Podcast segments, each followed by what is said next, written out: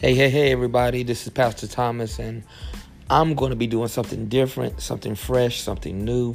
I'm going to start doing weekly podcast, and I'm going to start sharing my thoughts and my uh, my mind, uh, just on hot topics and something I've been wanting to do for a long time. And so we're going to get into it, and uh, I'm gonna try to stay consistent with it. But I want to really just share my heart and uh, I think this will be an amazing platform. I think it'll be something that's going to be really good. Uh, dealing with the body of Christ, dealing with things in general like life.